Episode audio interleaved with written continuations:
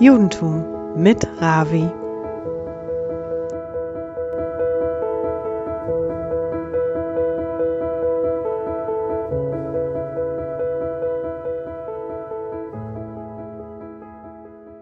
Hallo, guten Abend. Man weiß, dass in extremen Zeiten, wie wir uns befinden, werden alle Anführer untersucht, wie die mit irgendwelche Herausforderungen reagieren. Und seit, seit Beginn der Konfrontation mit dem Coronavirus, wir sehen, wie alle führenden Politiker der Welt unterschiedlich reagieren. Manche sind sehr, sehr vorsichtig, die nehmen kein Risiko, die sagen immer, es ist uns viel lieber eine lange Lockdown, die Schulen, die Kitas bleiben zu und wir nehmen kein Risiko. Die anderen aber sagen das Gegenteil. Die sind großzügig. Die sagen, wir hören zu, was ihr sagt und wir lassen alle rein, raus. Wenn ihr braucht Gelder, stellen wir zur Verfügung. Also wir sehen sehr, sehr unterschiedliche Reaktionen von verschiedenen führenden Politikern der Welt. Wer hat recht? Schwer zu sagen. Aber wenn wir daran denken, manche sind zu, manchmal zu vorsichtig, manche, ma- manche nehmen große Risiko und es kostet mit Leben und die,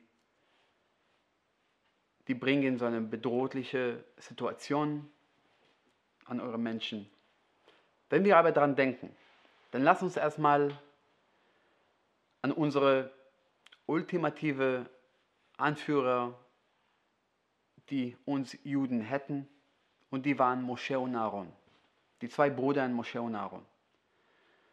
Und lasst uns erstmal zurückkehren an den wichtigsten Tag, die wir als Juden erlebt haben.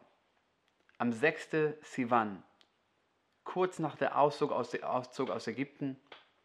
Und die Juden werden zum ersten Mal als Religion, als Volk benannt, erkannt, anerkannt. Am 6. Sivan bekommen die Juden endlich die Tora. Nachdem dass die während 49 Tage jeden Tag gezählt haben, endlich es ist gekommen und die haben die Tora bekommen. Was haben die genau bekommen? Die zehn Gebote, also die zwei Tafeln. Aber die ganze Tora, die wir uns kennen, die fünf Bücher Moses, die werden erst später kommen. Und gleich am nächsten Tag, am 7. Sivan, verabschiedet Mosche von seinen Menschen und er, er verspricht die. Ich gehe ins, ins Himmel und ich werde die Bedeutung von den zehn Gebote, die ganze Tora direkt von Gott bekommen. Und lass uns schon, lass uns, uns schon, schon vereinbaren, in genau 40 Tage, am 6, 16. äh, Tammuz, in der sechsten Stunde, also Mitte des Tages, dann treffen wir uns hier und lernen wir die Tora, die wir uns gestern bekommen haben. Also 7. Sivan verabschiedet Mosche und geht zum Gott. Und dann erzählt uns die Tora 40 Tage später. Die haben gedacht, dass es, dass der, erste Tag wird auch gezählt, die, die haben aber falsch berechnet. Und am 14. Tag kommt Mosche nicht. Und dann passiert was sehr, sehr äh, unverständlich. Die Juden, die mit Mosche so viel erlebt haben, seitdem die die mit Mosche zum ersten Mal betroffen haben, die zehn Plagen, die, den Auszug aus Ägypten, der Spaltung des Rotes Meer, also die haben auch äh, Essen in der Wüste bekommen, die Mane, also was, was haben die nicht, äh, nicht, nicht erlebt? Und genau 40 Tage nachher,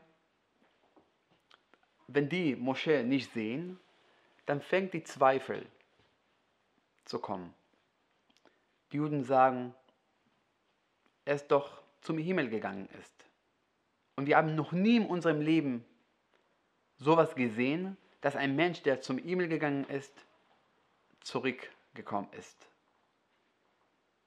In der Zeit erzählt uns Dimitrasch, in den Nebel zeigte der Teufel die Gestalt von Moschee, der auf einem Bett schwebte. Und die sehen sowas und die haben sofort verstanden, Moschee ist leider verstorben und wir müssen uns jemand anders als Anführer auswählen.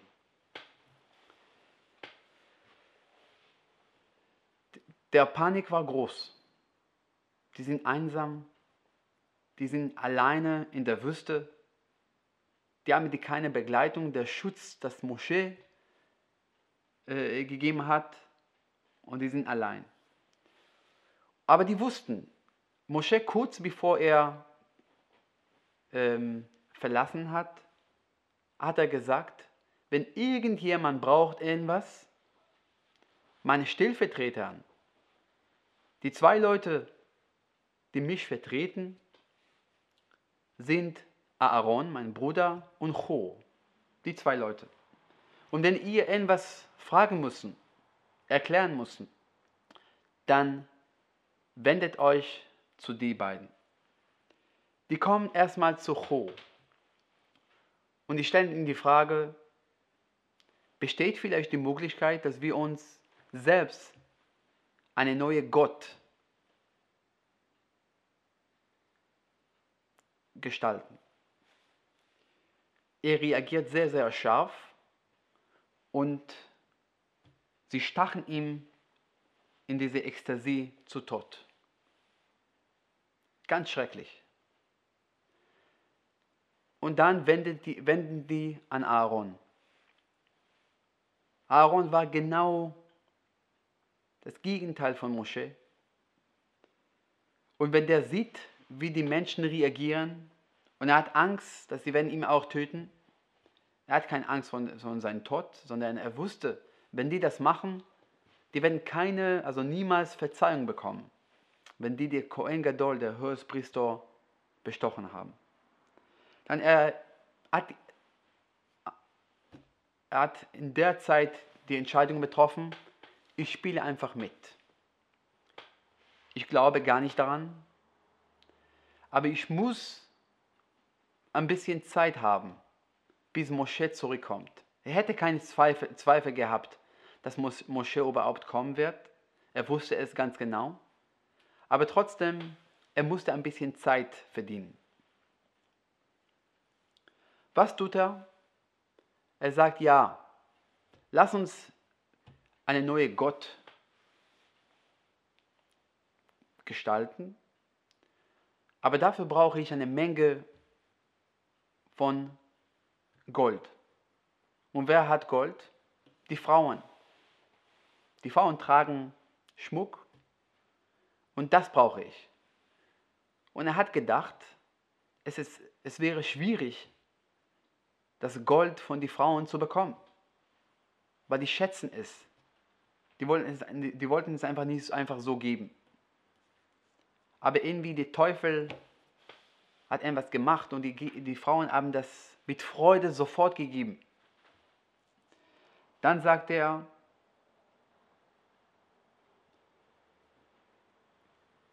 ich nehme diese Gold und ich schmeiße es ins Feuer. Das Problem war, dass irgendjemand von den Juden, die da waren, hat auch einen Zettel mit Gottes Name reingeworfen und dadurch der goldenen Kalb, diese bekannte goldenen Kalb erstanden. Aaron war natürlich sehr, sehr überrascht und ein bisschen erschrocken. Dann sagte er den Menschen, lass uns aber trotzdem warten. Bevor wir Götzen dienen werden, lass uns erstmal warten bis morgen. Und die tun, die tun genau das. Die gehen all, also jeder zu seinem Zelt. Am nächsten Tag stehen die alle sehr, sehr früh auf. Und dann braucht Aaron noch Zeit zu verdienen. Dann baut er langsam, langsam einen Altar.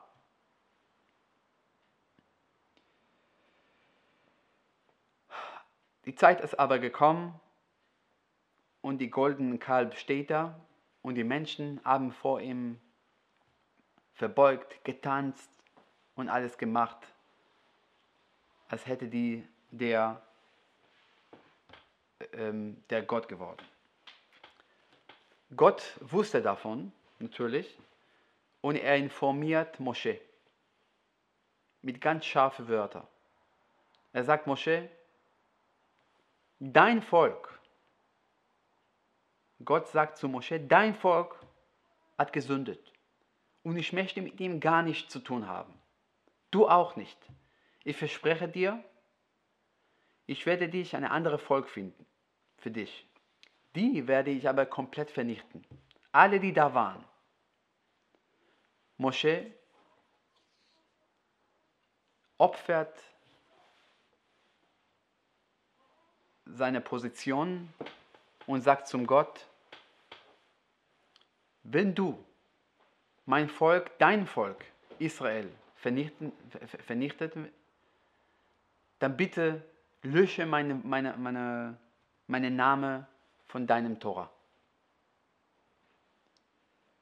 Dann kommt er runter und werft die zwei Tafeln und brecht die. Und dann kommt er zum Aaron und stellt die ganz einfache Frage.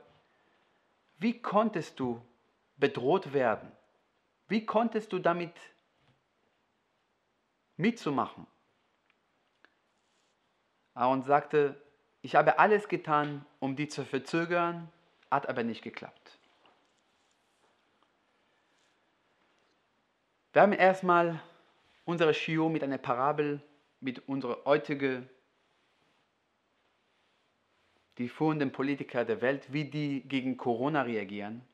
Und natürlich, wenn wir über unsere Moschee und Aaron, über solche gerechte Leute reden, ist gar nicht zu vergleichen. Keiner weiß und keiner versteht, was besteht und was, was ist die Grund, dass er oder jemand anders das getan hat. Aber trotzdem, wenn wir darüber reden und diskutieren, vielleicht versuchen wir etwas zu verstehen.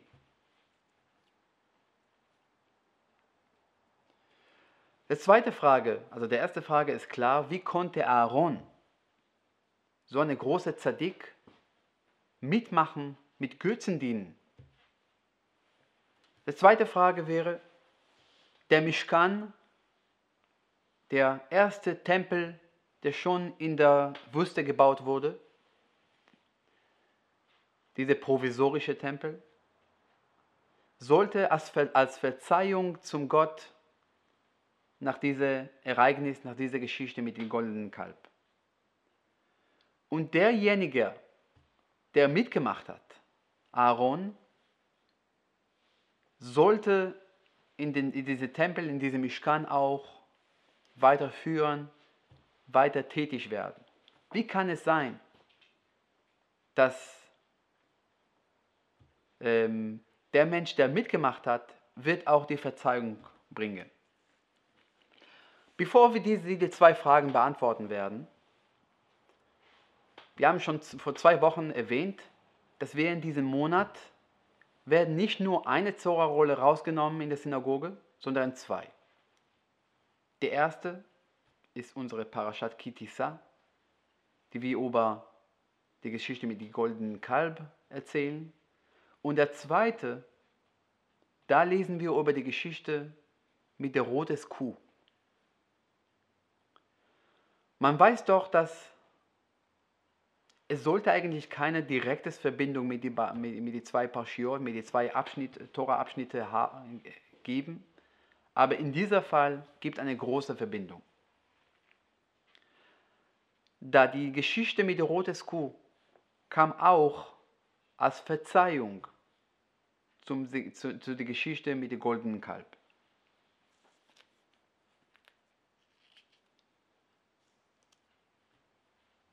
Erzählt uns die Talmud, dass wenn der Sohn, der Kalb, etwas Schlimmes getan hat, sollte die Mutter des roten Kuh kommen, kommen um Verzeihung bringen. Aber wir, wir finden in der Geschichte mit der roten Kuh was sehr, sehr, äh, äh, etwas, das keine, keinen Sinn macht. Die rote Kuh, für die, die nicht wissen, sollte eine sehr, sehr, also eine, ist, eine, ist eine Geschichte oder eine, eine Mitzvah, die mit vielen, vielen Einzelheiten verbunden. Aber das, der Grund dafür ist, dass die Leute, die waren spirituelles unrein geworden, dadurch, dass die mit, mit äh, die toten Menschen äh, äh in einem Raum oder angefasst haben, die sind dadurch äh, spirituelles unrein geworden und um wieder rein zu werden, müssen die mit der Asche von einer roten Kuh gewascht werden. Das passierte nicht oft und es kommt extra vor Pessach, bevor, wir, bevor die Menschen mit die äh, äh, Pessachopfer, Korban Pessach mitmachen müssen, damit alle die Möglichkeit haben, das Pessachopfer zu essen. Aber in der Geschichte mit der roten Kuh sehen wir was sehr, sehr äh, äh, etwas, das nicht, äh, keinen Sinn macht. Die Koanim, die das Wasser mit der Hasche von der roten Kuh an die Menschen, an die unreinen Menschen gegossen haben, werden dadurch selbst unrein. Nochmal. Die Menschen werden dadurch spirituelles rein werden. Die Koanim, die das gemacht haben, werden dadurch unrein werden und die müssen ins, ins Mikve gehen. Wie kann es sein? Mit dem gleichen sozusagen Reinigungsmittel wird derjenige, der äh, äh, äh, das macht, unrein werden und die anderen werden dadurch rein werden. Und genau diese Frage beantwortet auch Aaron mit seine Taten, was der bei der Geschichte mit dem goldenen Kalb gemacht hat. Die einfache und die klare Antwort, die wir in der Alacha im Talmud bringen zu den Taten von Aaron ist, er hat einfach zwei Möglichkeiten gehabt. Entweder gehen die Leute, gehen die, alle Juden und äh, äh, machen eine große Avera, die größte Avera, Götzen dienen. Oder er macht was Kleines, er macht noch mit. Er baut einen Altar und dadurch verzögert er die Menschen und die werden es nicht tun. Darf man überhaupt eine kleine Avera machen, um, um jemand anders eine große Avera zu vermeiden? Da finden wir mehrere Beispiele dafür.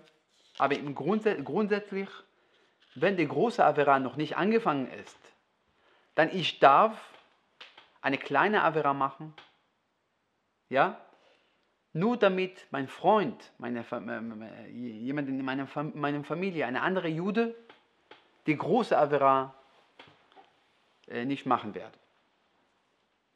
Ein paar Beispiele dafür.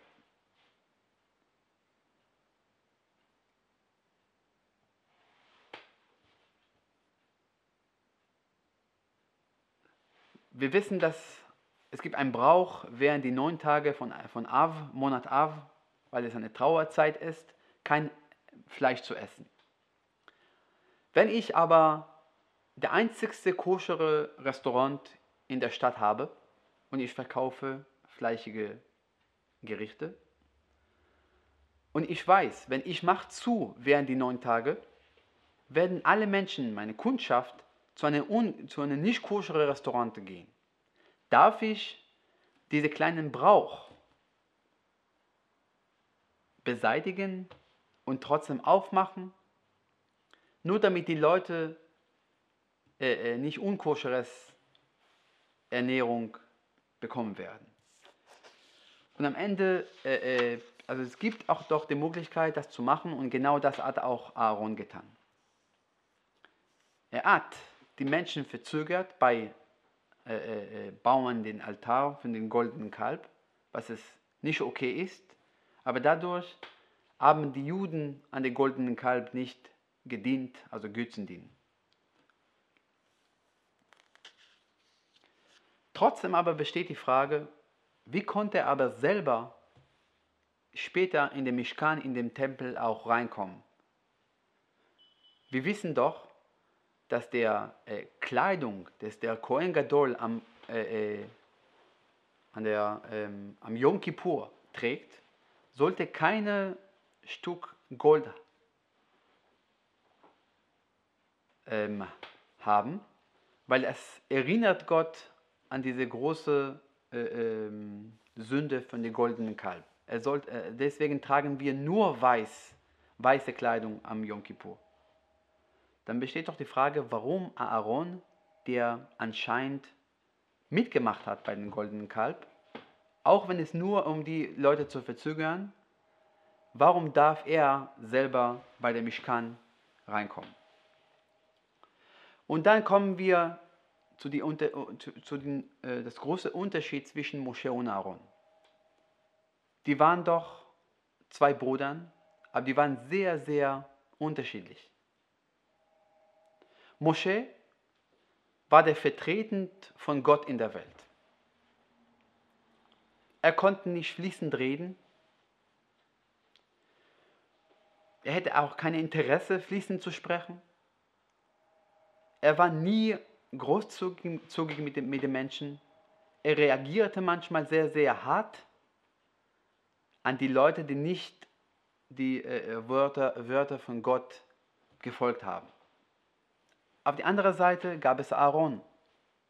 Aaron war mit den Menschen zusammen. Man weiß doch, dass Aaron hat sich immer gekümmert an die Frieden zwischen Ehepaar die Ehemann und Ehefrau, auch wenn er musste Lügen erzählen, damit die beide zusammenkommen. Es gibt einen berühmten Witz, dass der Chatan, der Bräutigam, wenn der in der, in seine, in der höchsten Zeit, bei der Hochzeit unter dem Chupa,